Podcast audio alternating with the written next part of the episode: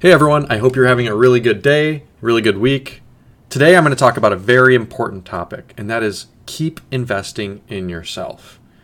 Now, in today's day and age, it's easy to kind of let time go by, maybe not take an important initiative or important project on, or kind of lack in our emotional, spiritual, or physical selves. So, the first thing I'll talk about is your physical health. Now, for me, I'm one of those guys that has always really enjoyed kind of eating a bag of potato chips and maybe getting some cookies or candy and just kind of like the dopamine rush of a lot of these salty and sugary foods has always felt really good.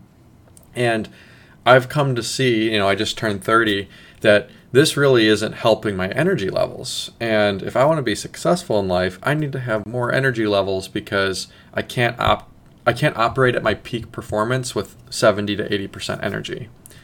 So, physically, I know that you can be very successful in the material world, but what about the other worlds? And, and I think physical actually could make you more successful in the material world because of the energy piece. And if they're going neck and neck with someone else, and you're just as smart as them, and you're just as hardworking as them, and one person's severely out of shape, the other person's in shape, you know, I think there, there could be the case that you could say that the person that is more in shape would be a better performer at that job.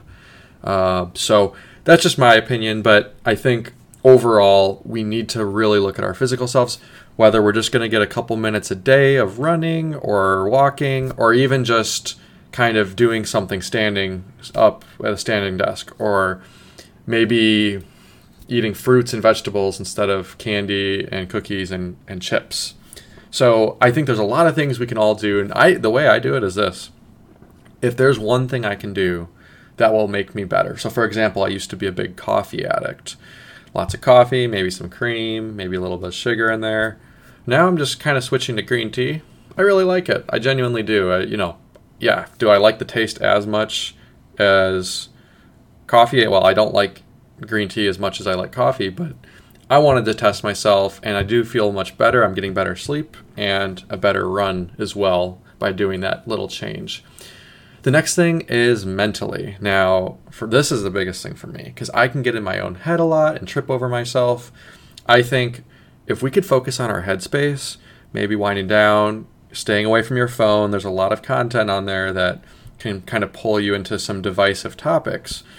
At the end of the day, focusing on your headspace, whether it is going for a walk or just kind of maybe watching your favorite show and kind of clearing your head out.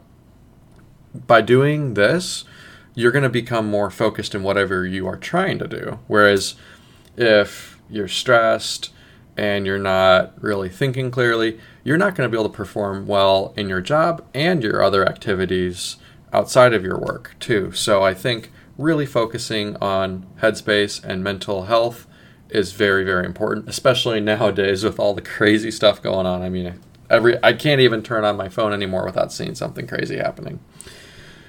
The next one is this. Financial financially we need to start studying from the best of the best. Now i've always been financially focused since i was 16 years old but my thing is this.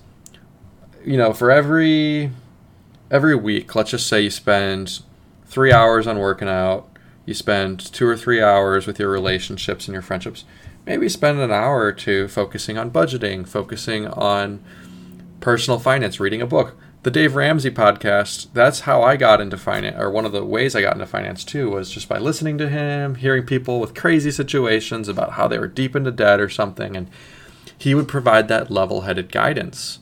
So I recommend just kind of really studying from the best, really learning about finance, how to optimize it. Hey, we work all day, eight hours a day for paper dollars, right?